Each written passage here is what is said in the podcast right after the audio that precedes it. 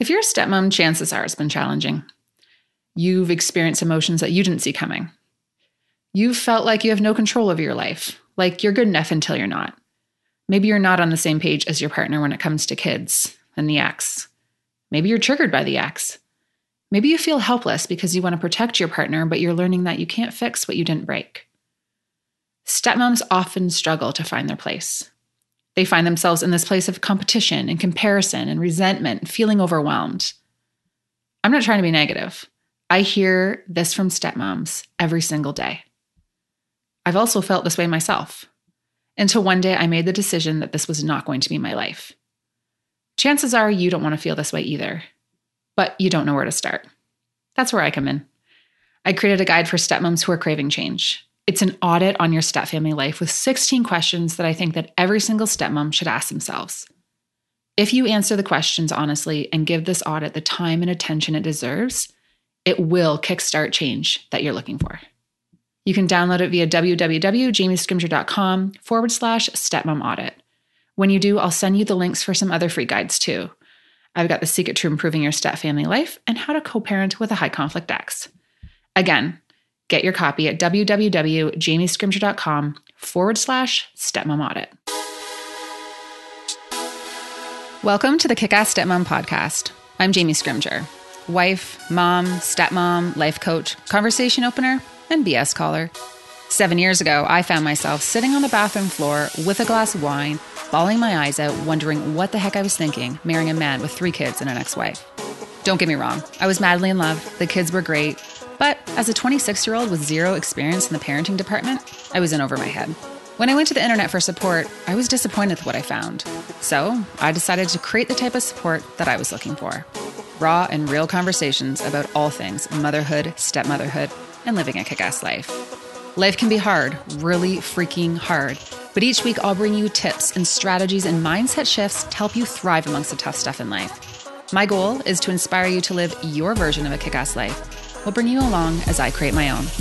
Let's do this. Hello, hello. Happy Monday, or whatever day you're listening to this on. Guys, this episode is so good. I interviewed one hell of a woman Steph Wray. To say that she has been through the ringer in life is an understatement. And something tells me that this podcast episode just scratched the surface of her story. This is a story of addiction, abuse, mental health, striving for perfection, resilience, recovery, living authentically, hard work, step parenting, single parenting, divorce, and more. If you happen to be going through tough stuff in your life right now, I have no doubt that this episode will show you what happens when you just keep going. If you're going through something tough right now, just keep going. This episode it speaks for itself, so I'm not going to do a lengthy intro. Just going to say if it speaks to you, share it with a friend. Leave a rating and a review or shoot Steph and I a message on Instagram. You can find me at, at Jamie Scrimgeour. You can find Steph at, at Stephy Wray. And if you haven't already, be sure to follow the new Instagram account for the Kick Ass Stepmom podcast. And it is at Kick Ass Stepmom podcast. I cannot tell you how much I love hearing what resonates with you the most. Okay, let's dive in.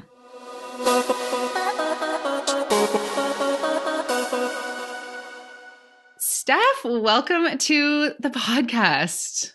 Hi, I'm so happy to be here. You know what? This has been a long time coming. We've been trying to get this set up for a long time now. And um, yeah. you know what? There's just, I feel like every time we go to schedule and then we can't make it happen, it's like something else happens in your life. So it's like, it just is going to make for even better of a podcast episode. totally. So much has happened and continues to happen. yeah. Well, that's life, right? Yeah. So, for those of you, or for people who aren't familiar, can you give us a little bit of an introduction? Um, who you are, what you're about, what you got going on? Totally. So, hey everyone, I'm Steph. Um, I'm a single mom to a three and a half year old. I own my own business through Arbonne. I'm a national vice president with them, and I've been in recovery for almost 14 years now. Um, and I live in Victoria, BC, in Canada. I've lived here my whole life. Mm-hmm. So, any, yeah, you know what? You just kind of like rhymed it all off, like no big deal. but you are like such an amazing, inspiring woman, like what you have overcome and what you've gone through. And, you know, eh, yeah, you just really, really inspire me. So, you know what? Let's start at the beginning. Let's, well, not quite the beginning, but so you struggled with addiction in your teens. What, can you share a little bit about what that was like and what that looked like? Absolutely. Yeah. I mean, now uh, I'm almost 33. So now looking back on this journey of when I was a teen, it's really easy to kind of see how this all went down. But obviously at the time, I, I had no idea. Um, so I will start a little bit at the beginning, just to give you a snapshot of what what my life was like. So, um, you know, I grew up with a, a, little brother. Both my parents, my dad's a, a GP in town, and my mom is an elementary school counselor. She's now retired. Um, you know, great family, good home. But my mom struggled with depression. And then she ended up leaving my dad and separating um, from him for two years. They ended up getting back together. But my entire family fell apart. And at the same time, I was getting bullied in school. And I was like a perfectionist, straight A's. They asked me to skip a grade, did really well at sports, was like the perfect little girl, right? Like with the doctor dad and the teacher mom. It was like all this have to look perfect all the time kind of feeling. And so when all this was happening, um, my dad's mom came to live with us because she was getting sick. And so my dad was there to take care of her. So she actually le- lived with us for probably about three years. And so she kind of became my second mom when my mom left because I didn't see her for a while. And then she ended up passing away. And that was like a really, really big loss for me. And so now looking back on all this, I've blocked a lot of the memories come of it. Like my mom moving back into our home, my parents getting back together, all of it is a big blackout, which I now understand is a trauma response for for people is when they block out all that memory. So that's what was happening for me. And at the same time, like I mentioned, I was getting bullied in school. So I ended up switching schools. And that's when I got introduced to my cool friends. They accepted me. They like I was a popular cool girl now. And that's when I started smoking weed and drinking alcohol. And I went under the radar because nobody at 13 years old can handle their liquor. So nobody really thought anything of it. But I remember the first time I drank wanting more. And I remember blacking out the first time too. And just that feeling of like, oh my God, this is awesome. I need more. And then it slowly went from there um, what ended up happening was a lot of my friends got into harder drugs when we were in grade nine. And I wrote them a letter saying I didn't want to be friends with them because they were doing hard drugs. and I laugh at that now because I ended up being the worst out of all of them. So I just continued to just like party on the weekends and my grades started to plummet. And then when I was 15, I went on Accutane. And if you guys don't know what Accutane is, it's a really harsh acne drug mm-hmm. and you're not supposed to drink when you're on it and because it makes you suicidal and so that's what started to happen is i started to get suicidal every time i drank when i was on it so it was just a big for lack of better terms a big shit show when mm-hmm. i was a mm-hmm. teen and i was fighting with my parents all the time i was getting brought home by the police on the weekends it was it was just awful and i just remember just hating myself and feeling so insecure and then by the time I was 17 at the end of grade 11, that's when I got introduced to cocaine and it was game over. Like the alcohol and cocaine for me went hand in hand. And anytime I drank from that point on, I had to do coke. And my bottom came a lot quicker after that, but not for a couple years. So barely graduated high school. I was still on the volleyball team, still did well with that. And I could tell that teachers really wanted me to do well, but it just wasn't in me because I was partying all weekend. I'd party sometimes during the weeknights, you know, not barely sleeping before going to school. And then I was smoking weed all day, every day. Like I was never sober, basically. Mm-hmm. And so when I graduated high school, um, I started dating a drug dealer. as you naturally do when you're in this life. And it was really bad. Like we were up to a lot of no good.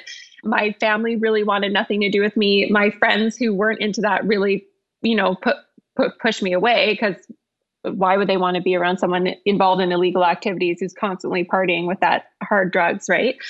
So I became someone I didn't recognize, and uh, the people I started surrounding myself with were were people that were always worse than me because then I looked good. And I'm like, oh, I don't have a problem. I'm not as bad as that guy. You see him? So what ended up happening is my best friend and a couple other friends wrote my parents an anonymous letter mm. December of 06, uh, going into New Year's of 07. So they wrote them an anonymous letter. Obviously, I didn't know it was them at the time, but it was telling my parents of how bad things had really gotten because my parents knew I had an issue with with weed and with alcohol, but they had no idea about the cocaine. They really had no idea that my car was getting impounded all the time, that I was constantly getting involved with police. Like I hid it well. I lied a lot and wouldn't come home for days and miss birthdays and important events. But so they wrote this letter saying, you know, Stephanie's getting getting into fights. She's drinking and driving all the time. She's this, this, and this. And my parents presented me with this letter. And they're like, is it true? And I was like, well, I can't say it's not true. I couldn't bring myself to actually lie that time. So from that point forward, my parents tried to get me to go to treatment. And I was like, nope, F you. I'm not going. I don't have a problem. And the only way around this was me going to individual counseling through the youth center because I was 18. Mm-hmm. I wasn't even 19, I was 18.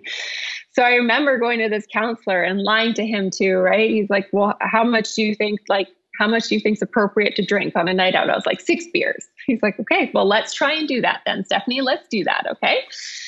And I couldn't do it any single time. I couldn't do it. And I would lie to him and tell him I wasn't doing drugs and all that kind of stuff. And so a couple months after that, my parents gave me the ultimatum to either go to treatment or leave their house because I was still living with them. And so I said, I'm out. See ya. and I went and moved in with my drug dealer boyfriend. Um, obviously, we were partying a lot. And then two months later, it was just like any other night. Literally, it was another bender, two day bender. And I found out a friend of mine who was like a good party friend, so not an actual good friend of mine, but we partied a lot together. I found out she had been hitting on my boyfriend. And of course, I'm sure he was hitting on her too because he was that kind of guy, but I blamed her in the moment. Yeah. Obviously. Obviously. yeah. and so what I did was I went back to the house that we were partying at. It was 11 in the morning. We'd been up for two days. I went to the liquor store to go get more. I went back to the house that we were partying at and I climbed through the window to attack her and did. And then I remember calling my boyfriend and laughing and being like, I got her, I beat her up, blah, blah. And he's like, I'm going to tell your parents again that you're doing drugs. So this was like, this is the kind of guy I was dating where he would give me the drugs and then try and play the hero by trying to get me off. It was a really abusive situation. But I remember begging and crying him to him, like, don't, please don't, please don't. And then something clicked in my head where it was like, you sound pathetic. Like you are actually begging someone. You are begging. And I said, fine, I'm going to tell my dad. So I called my dad at work and I said, Dad, I want to go to rehab. Mm. And it was it was that moment on. My dad came right right home, like canceled his patients for the rest of the day, came and got me. And then, yeah, two days later, I ended up in treatment just after turning 19 years old. Wow. And how long is treatment? It, for me, it was 42 days. So I was there for six weeks. It was inpatient. And for me, it was the best thing ever because I needed to be taken out of my situation. I know, like I know myself, I know what situation I was in, that if I had done an outpatient or tried to stay in the community, I wouldn't have stayed sober. I needed to get away from my party friends, my boyfriend at the time. I had to get away from that. Mm-hmm. And I was terrified. It was terrifying going to treatment because I had just turned 19 and here in BC, obviously, like this is where we turn legal. So all my friends are just starting to go to the bar legally and I'm checking into rehab. yeah. You're like, yeah, I will not be meeting you there. no, it's not happening. And I remember like my first day in treatment seeing these like big burly men walking around. I was like, oh my gosh, what where am I? And I was the youngest person and it was terrifying. But all I knew was I, I had hated who I'd become and I never wanted to be her again. Ever. Mm-hmm. So. And so walk me through that. Like, so you do treatment, you come out. Mm-hmm. What's life like? Like what give us the you got to tell. You got to keep telling us the story of your life stuff. tell you the story. All right.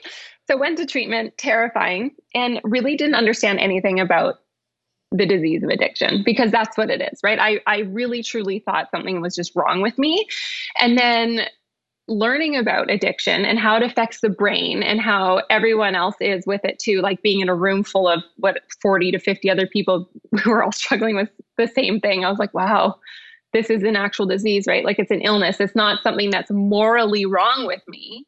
There's something actually, you know, this is a health issue.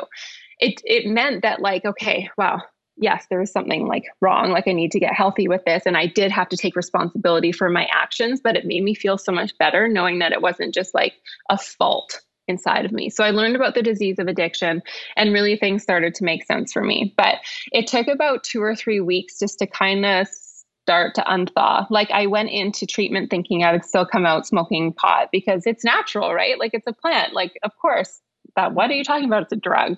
What are you talking about? And I remember we'd go for these walks like twice a day around the property and it was beautiful. The the the treatment center I went to was in the middle of the forest and little cabins and stuff and it was great. It's here on Vancouver Island. And I remember talking to one of the guys there, another patient, and he's like, you know what, Steph? Like, you do what you want when you get out of treatment, right? Like, it's up to you what you do. But just know if you are smoking pot, you're that much closer to taking a drink.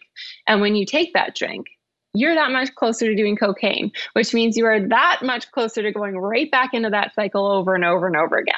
And it was like a little light bulb moment that I was like, yeah, it's not worth it. It's not mm-hmm. worth it.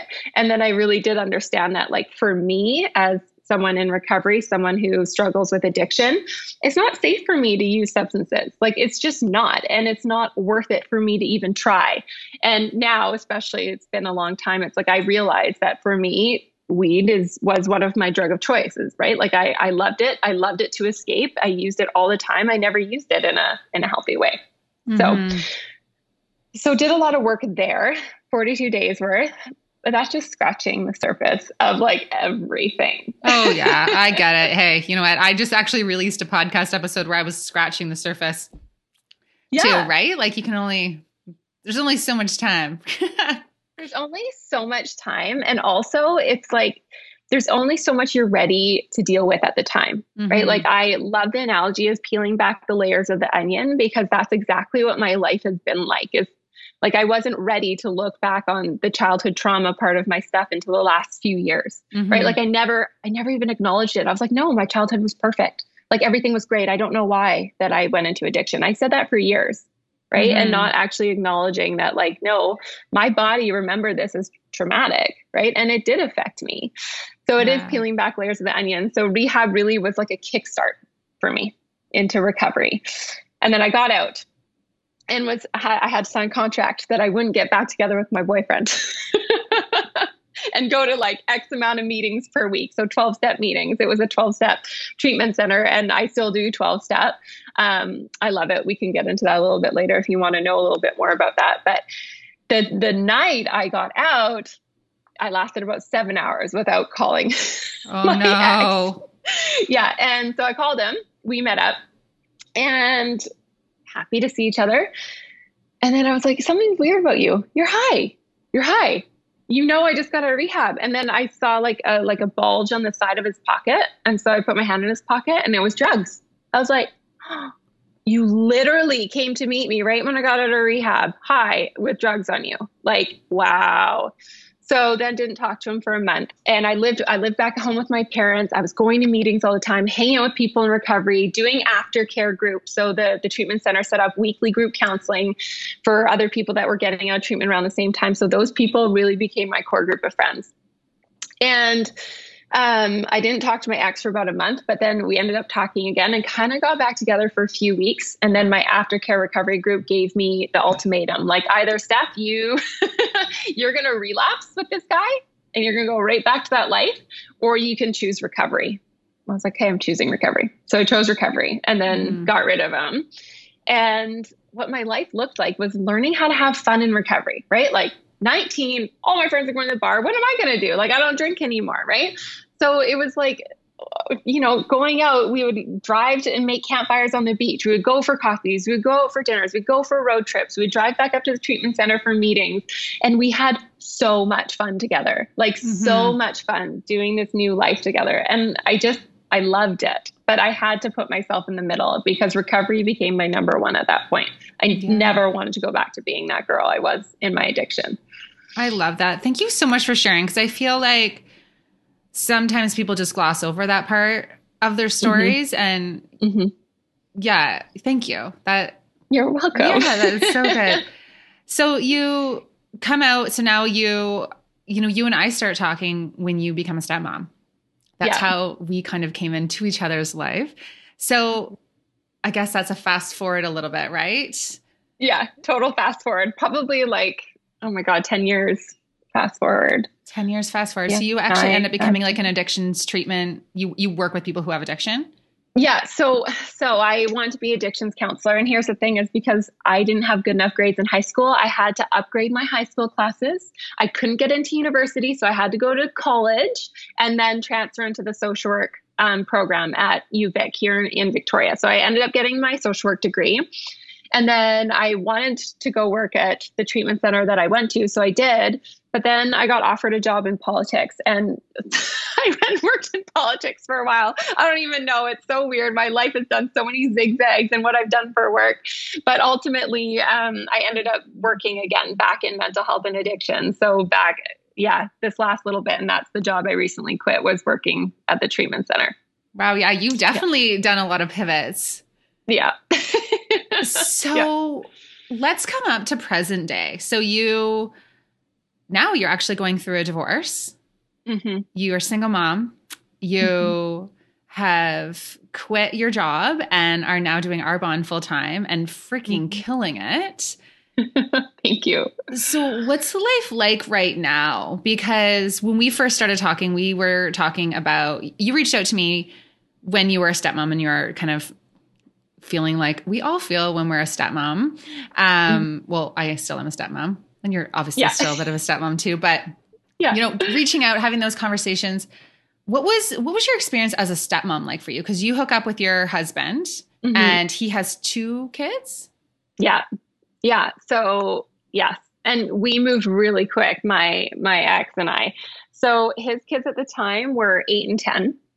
I had never ever even dated a guy with kids before. So this was my first experience.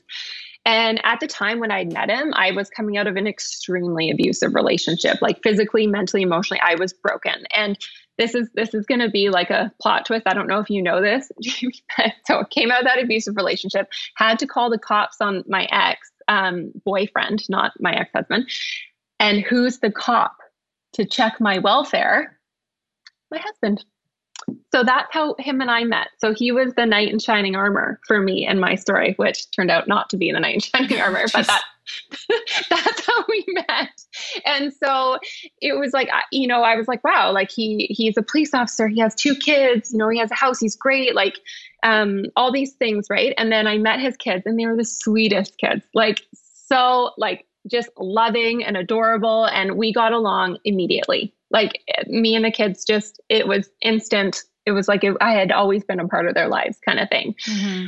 And then soon after that um, we got pregnant so six months into our relationship we got pregnant which wasn't planned but obviously shifted the entire dynamics of everything as well and then not to mention my husband has an ex-wife as well they had been divorced for about 10 years and at the time when I had met him, he was like, "Yeah, no, we're good. Everything's everything's good." And I'd met her, and it was fine. Yeah. And then around the same time that we got pregnant, she took him back to court again, and it was like my world got turned upside down. And he started to tell me things that were going on, and I like really did not like this woman. Like I thought she was crazy.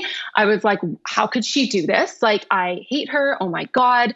Literally, right? And then but trying to be there for the kids. And so for me it was always about putting the kids first and not mm-hmm. talking badly about their mom ever to them and doing what's best in the situation no matter what. And then having my own emotions. And then this is why one of the reasons why i reached out to you is because I n- never felt like i had a safe space to actually mm-hmm. express myself and talk about those internal feelings of what was going on and feeling so powerless in the situation.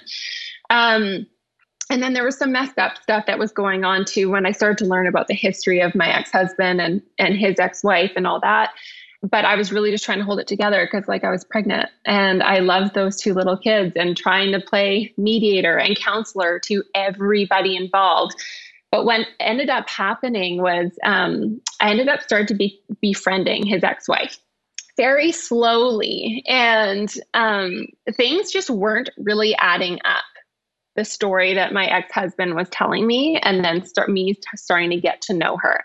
And I was like playing mediator between her and my ex husband, which isn't a fair situation for any person to be in. And, and it's exhausting. Oh, it's God. so exhausting and so draining. It was honestly awful. Like, I'm not going to lie, it was terrible because I was one, a new stepmom, two, pregnant, and then a new mom navigating my hormones, learning how to be a mom, sleepless nights, all the things. My ex husband would talk nonstop about her and how terrible she was in front of me and the kids. And so having to be his counselor day in, day out. And really, I felt like I had to be everything to everyone. And then there was no one there that was like there mm-hmm. for me. So it was really, really hard, but things weren't adding up when he was telling me all this stuff that she's crazy and all this kind of stuff. Things weren't adding up when I started to get to know her. And still, like, of course, she would frustrate me and all this kind of stuff. But um, her and I are now like really, really close. her and I are like really good friends now, which is funny. So I'll give you that tidbit. It's like, like I wouldn't have been able to get through this last year and a half without her. And like, I'm forever grateful for her.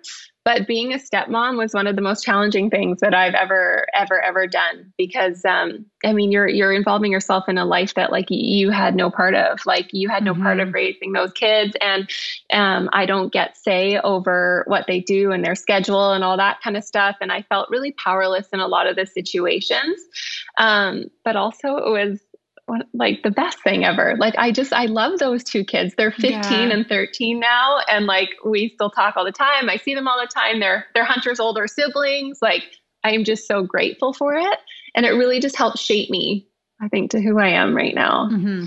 Do you think that your experience as a stepmom forced you to look at your life and the trauma you've been through and like just just the story you were telling yourself and the insecurities you were having. Like for me i felt like my experience as a stepmom has really been like this character building situation like in terms of communication skills and how you deal with conflict and like your perspective and mindset and all these things that when you're in the trenches of it when you're in those really tough times especially when you're inserting yourself in their conflict. And I did the same thing. I was trying to solve everyone's problems, trying to like deal with things because it was easier for me to deal with it, you know, than my husband having to deal with it.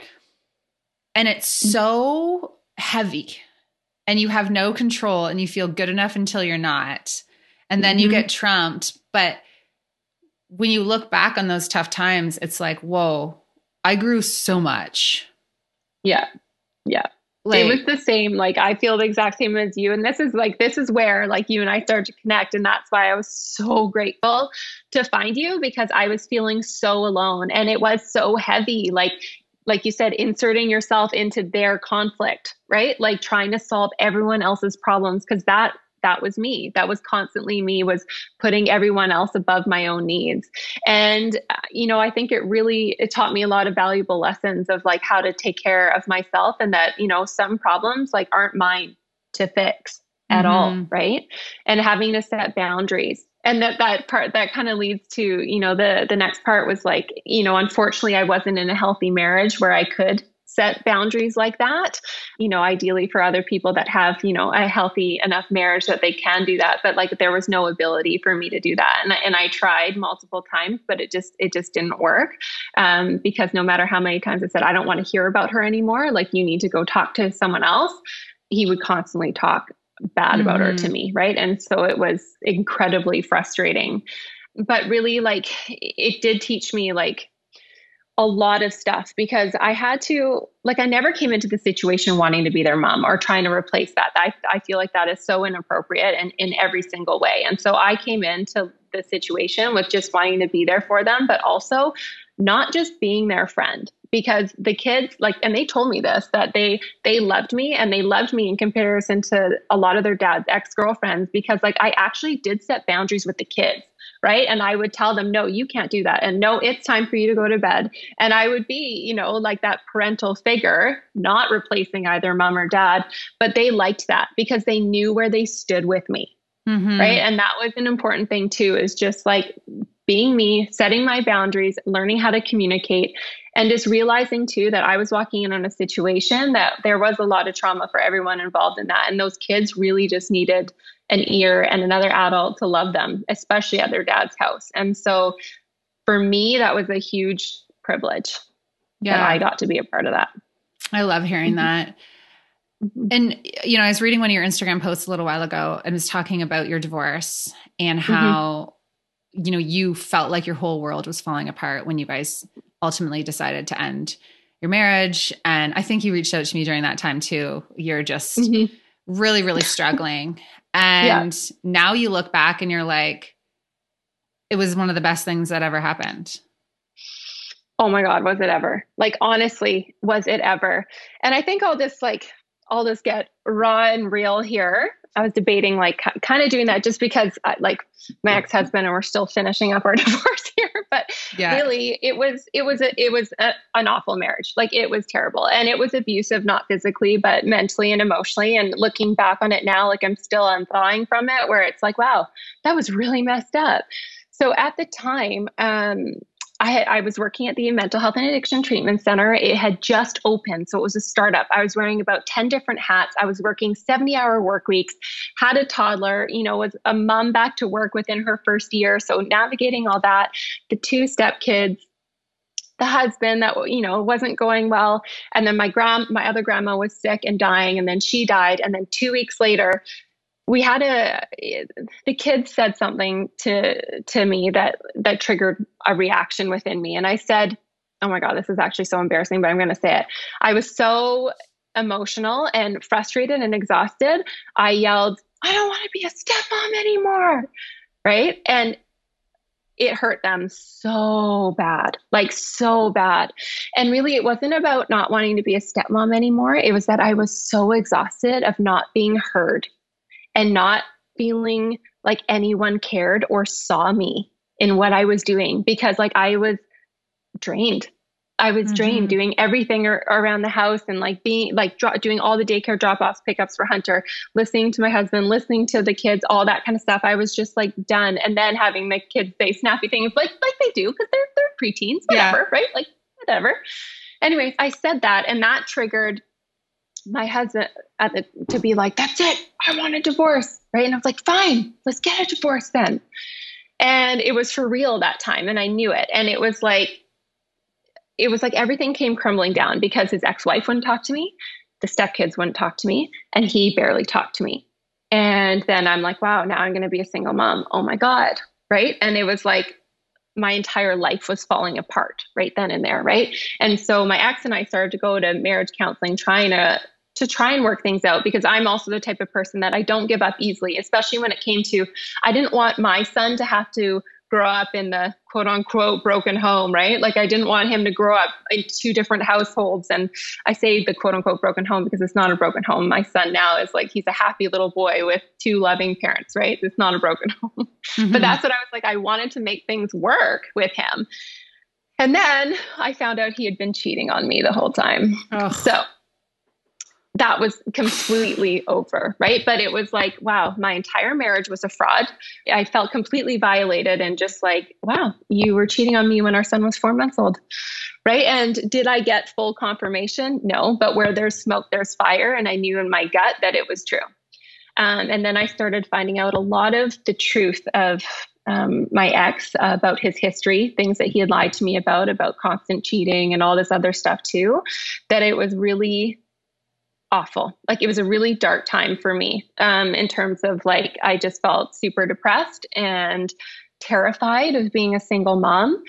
Um, and what ended up happening was his ex-wife, so her name's Emily, she um, she messaged me and she's like, Hey, can we chat? I'm like, Of course. And she wasn't talking to me, right? And um, I was like, This is either gonna go really good or really bad. so I went over to her house and she's like, okay, obviously I was really upset when I heard what you said to my kids. Right. And I'm like, yeah, I get it. Trust me, I totally get it. That was wrong. And she's like, but then I start to think, like, why would Stephanie say that? And then I start to think, you must be really, really tired And then I just bawled, like broke down bawling, and then told her like everything that had actually been going on because I wasn't telling people what was actually going on in our marriage just because I wanted to keep, you know, privacy and you're not supposed to tell everyone that goes on in your marriage. And I wanted to make, you know, people like think that things were good and I was trying to see the positives in situations, but really it wasn't good at all. Mm-hmm. so I told her and from that that moment on she was just like her and I have been really good friends. And That's so um, nice.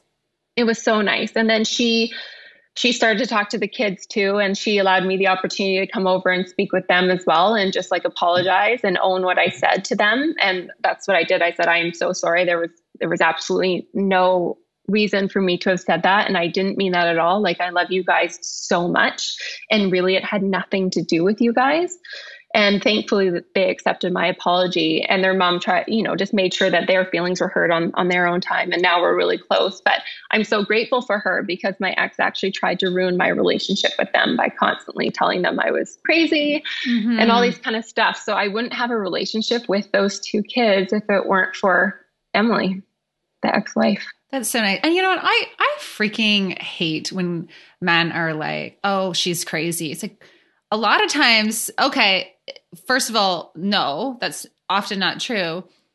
Mm-hmm. But then when we are crazy, because I think we are all a little bit crazy, it's like, do you know what you've done to get us to this point? Right? Like A, B, C, exactly. D, E, F, like all those things. And then you finally react and it's like, oh, you're crazy. It's like, I think I yep. posted something on my Instagram once saying, like, can we just normalize like not calling women crazy when they respond to disrespect? Exactly. Yeah, That's exactly such it. bullshit. Yeah, and and because I struggled with that too, especially coming from an abusive relationship before, because there was so much mental abuse to try and and sift through that. Like my ex husband actually seemed so much better because he was better in comparison to the other ex, right? Mm-hmm. And so I remember it was actually on TikTok. I started to videos were popping up about reactive abuse, and I was like, jaw drop, mic drop, reactive abuse. Oh my God. Because like people will call you crazy and say, wow, like, look, she's she's abusive. She was yelling at you. She was saying this. And it's like, wait, wait, wait, wait, wait. What happened before that? What happened before that? And that I also talked about that in counseling actually. And a counselor had talked to me and said, look, did you just react like that out of nowhere? Like nothing was happening. He was just sitting on the couch minding his own business, and all of a sudden you you snap showed like, no, never. Yeah. No, never, ever, yeah. ever, ever. It's reacting to the, the constant comments, the name calling, the, you know, the mental and emotional abuse that was happening. Right. Yeah. And no, so that sure. I'm there with you where it's like, it's not fair when women are called crazy. And like, yeah, we all have our emotions that can be yeah. heightened. yeah. I remember, I don't know who I was talking to once they were, they were not very experienced in the dating world and they re- described an emotion or just an emotional reaction from their new girlfriend. I was like, yeah. So I was like, yeah. Well, that was just crazy. I'm like, no. If you're gonna date women, you need to know we're all a little crazy. Like that was actually fairly fairly normal. That's a fairly normal response. I love it. I so love it. you're getting divorced and you're a single mom, and you're like, holy shit and I think what a lot of people struggle with, a lot of single moms struggle with, they're like, okay, financially, how am I going to do this? Oh my gosh. Yeah. So that's the whole other part to this story was I had seen how my ex was always trying to not pay his ex-wife constantly trying to pay her less child support, trying to get out of pay, paying for sports. So I knew that that was going to be my reality with him. And so when he asked me for a divorce, I'm like, oh my God, I'm going to be a single mom. Like, how am I going to make ends meet? And I had a, a well paying job at this treatment center I was working for, but still, it wasn't going to be enough to like even buy new clothes after bills. Like, how was I going to afford a two bedroom place here in Victoria on my own? And I knew I was barely going to be able to get any child support from my ex. Not that I even wanted it from him. I just knew that, like, there was no other money coming in for me. And so, it was the month that my my ex asked me for a divorce that I joined Arbonne. And I had I had done three other network marketing companies in the past. Like I always believed in the business model, but never was successful with them, and never really tr- tried hard. So there was there was two reasons for that. One was I didn't like the way that those other companies had done business or wasn't totally in love with the product because every network marketing company does things different. And then the other side was I wasn't ready to do the work because, as you know, starting your own business requires a lot of personal development and a lot of mm-hmm. personal. Like you have to dive deep into that because all your limiting beliefs, all those fears, everything gets right up to the forefront, smacked in your face. so you 100%. have to deal with it. Yeah. So I had been watching my girlfriend for a year do Arbonne, and I saw her find a lot of success with it, where she was able to stay at home with her kids and buy her her family a home, and her husband didn't have to work anymore. And she was someone I knew before, and I was like, "What? okay, if you can do that, there's no reason why I can't do that." So I decided to join Arbonne at the end of September. And I, I thought of it in the way of like, okay, I'm buying nutrition, skincare, makeup stuff anyways. So why wouldn't I join and get it for a great discount and then, you know, try and make an extra couple hundred bucks a month that could cover a couple bills and that would be just huge. Like if that's worst case scenario, that's good for me, right? That's good enough for me.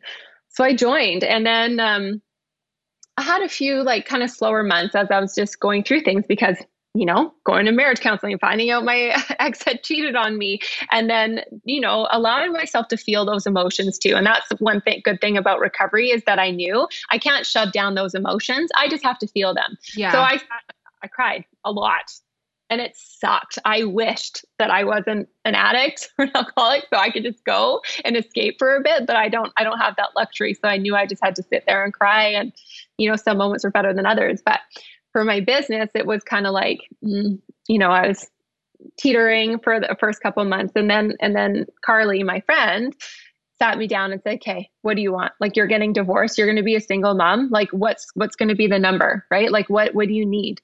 And so we had this like goal setting call and, um, she's like, well, what would your life look like if you were to make X amount of dollars per month? And that was like, like well over five figures a month. Like, what would it look like? And I was like, I don't even know. Like I have no idea. I've never even pictured myself making that much money because I'm wake- I'm making social worker yeah. salary. You, you know.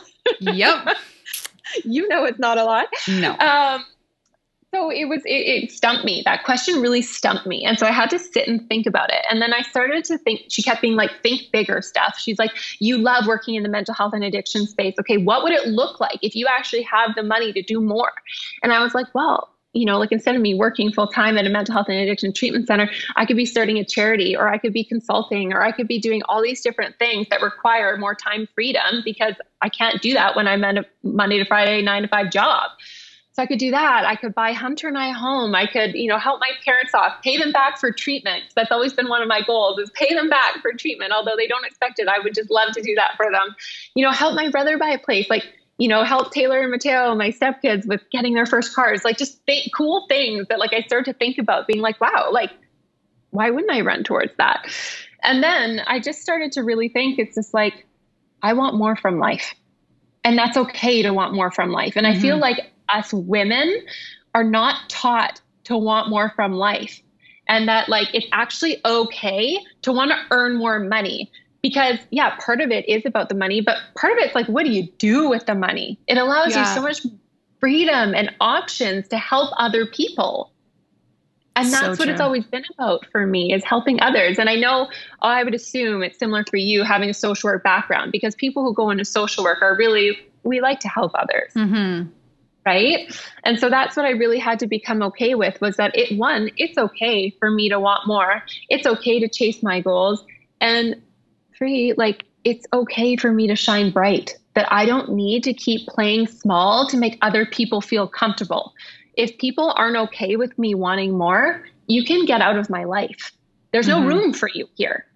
And that's what I started to like actually dig deep into with my personal growth is that yeah, people are going to talk badly, people are going to judge and I've had I've had comments and all that kind of stuff, but then I just realized like okay, then you can go into your own little world. Like i don't i don't want you in my life anymore if you're going to judge me. Like there's no space for you here. Yeah. And it makes room for other people who have like higher aspirations positive people people that are aligned and have the same kind of energy as me who want more from life right? Mm-hmm. and thing I also realized was starting my business. Whenever I had people talking badly or judging, they were never people that were more successful than me, or yep. they were never people that wanted or that had the life that I wanted. It's so true. And I think there's like a quote or something out there saying like you can't take like don't don't take any feedback from anyone who's doing less than you.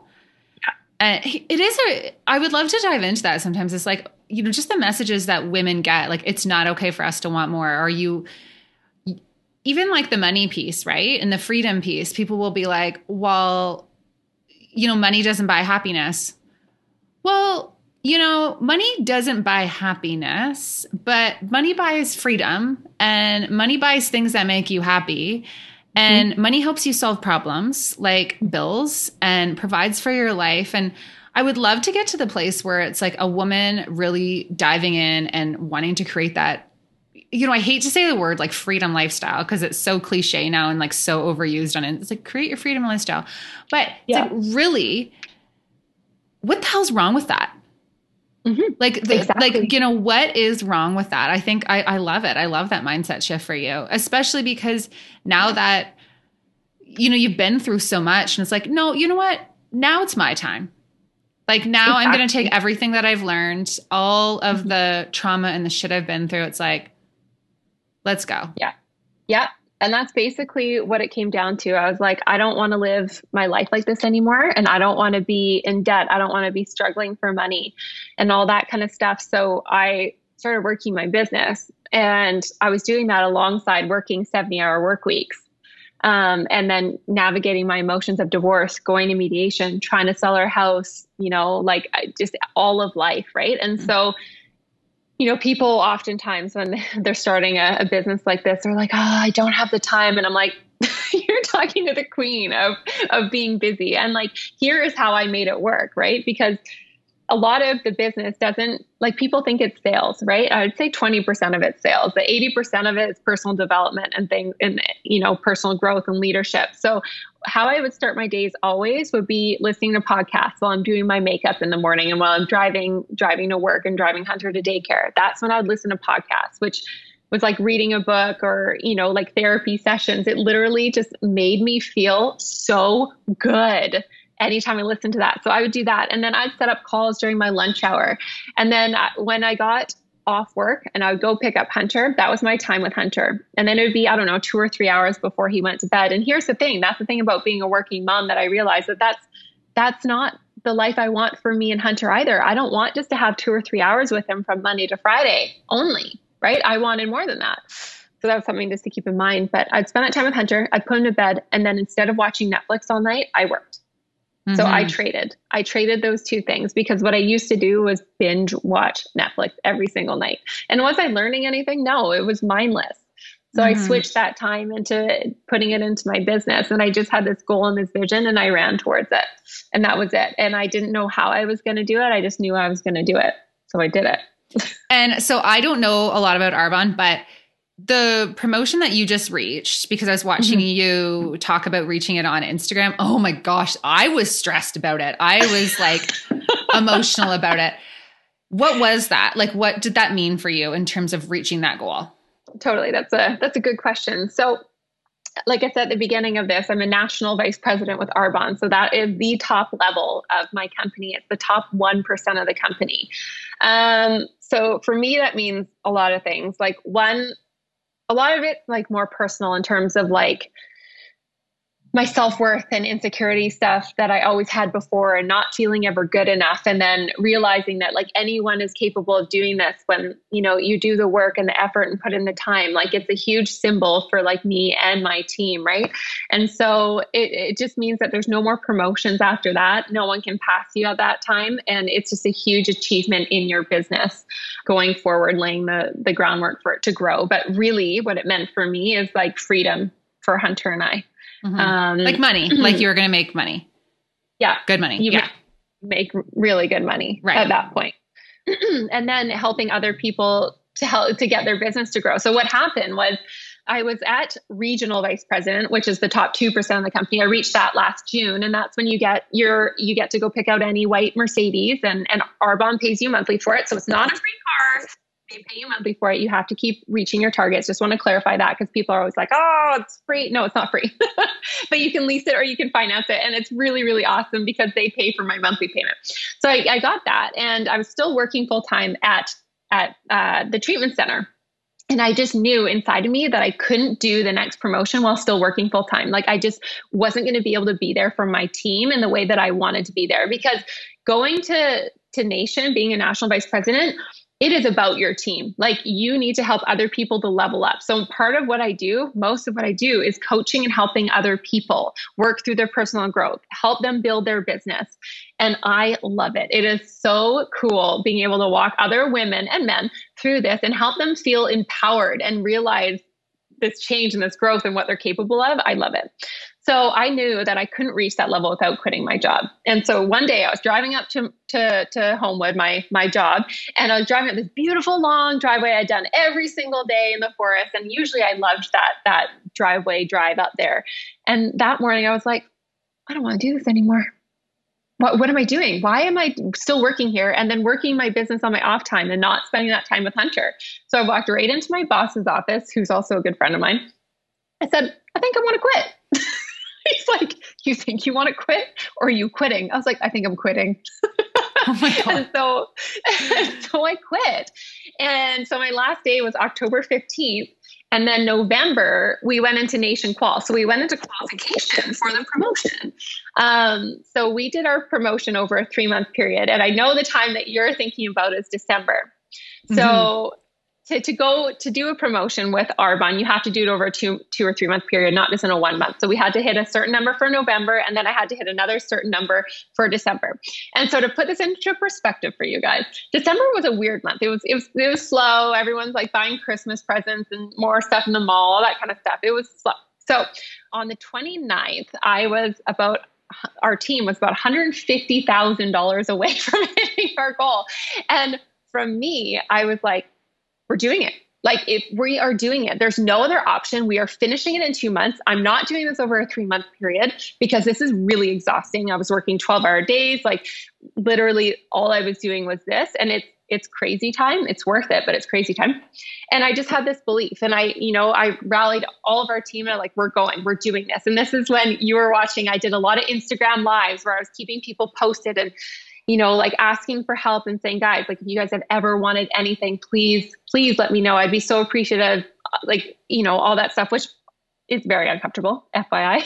uncomfortable. But again, so good. And and I thought actually in watching you, like sorry to interrupt there, but in watching you do that, you were asking for help. You were saying, This is what I want, this is what I'm going for. If you have it in you, like help me out. And Darren, uh, and I was in the car with Darren at the time. He's like, "We're about to buy a lot of Arbonne, aren't we?" and I was like, "I'm like, I'm just so into this." But then, what I thought was so moving to me is that you had put yourself out there so strong, but then you didn't meet the goal. Hmm we didn't meet it.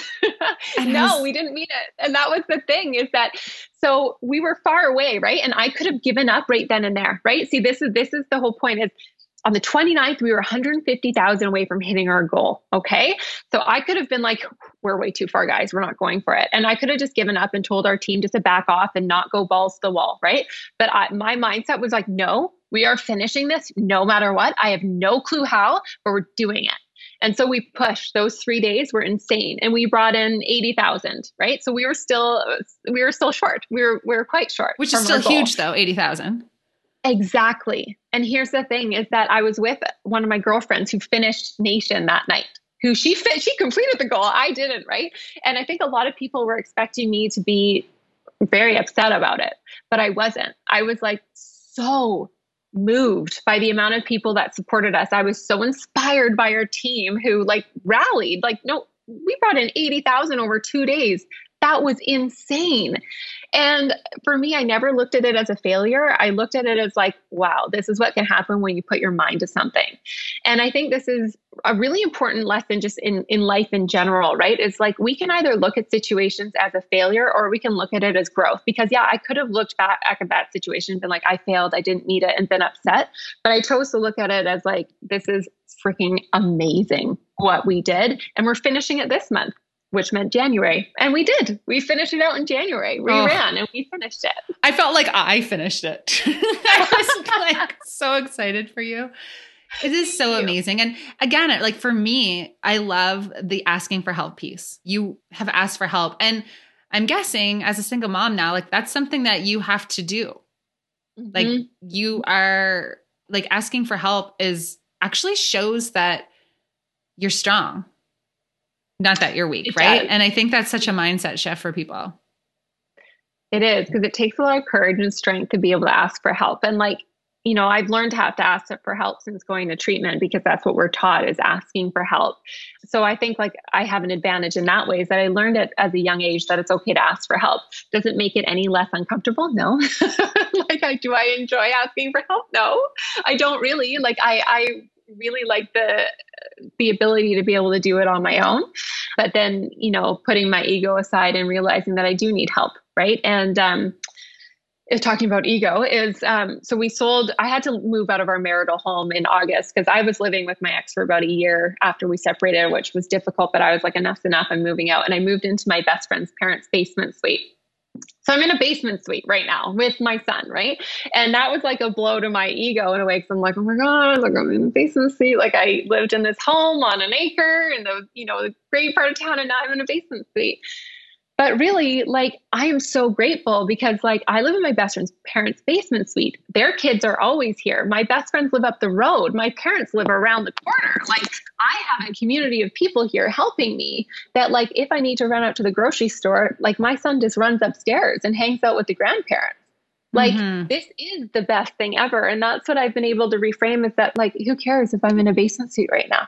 Like this is the most loving, supportive environment I could be in. And same with Hunter. And like we love it here. And it's it's really allowed me to ask for help and settle into like being a single mom because mm-hmm. it's hard. Yeah. And having that community around you in business and life and family, mm-hmm. like all the things, like it's it's just so it's so important so important mm-hmm. and that's that's part of what's gotten me through this last year too is is community because mm-hmm. like all this could have you know going through divorce being a single mom dealing with all the stuff you have to deal with when you're you know married to someone like i was it's really difficult and challenging and i wouldn't have been able to get through it without the amazing people in my life like Emily, my my husband's ex-wife, which I think is just important to touch on too, is because like I remember my conversations with you, and at the time I remember thinking like, wow, I didn't like her at all, and now how my entire perspective has changed on that, and just that like that's happened to me multiple times throughout my life, where it's like you prejudge someone based on a situation that you think you understand, or based off what someone else has told you, and then you get to really get to know that that person or the situation and realize like no, I actually really like this person and getting to make your own your own judgment on them and you know, I'm just so grateful for the community I have around me because I am where I am today with the community I have. And that includes also my social media platform. Like mm-hmm. the amount of community and support I get through my Instagram is incredible. Yeah, and you're killing it, Steph. Honestly, be you ha- be proud of yourself. Like you have been through the freaking ringer, in life and you've come out on top and you're such an inspiration to so many women and so many different situations. And I hope, even though it is uncomfortable for you, you're like, holy fuck, like I'm a badass. Like I did this, right? And yeah, I don't normally put the F bombs out on my web on my podcast, but like that deserves an F bomb. Like you are freaking killing it. So thank you so much for coming on the podcast. This has been We've covered a lot and so inspiring. Uh, where can everyone find you? At Stephy Wray um, for my Instagram. So it's S T E P H Y W R A Y.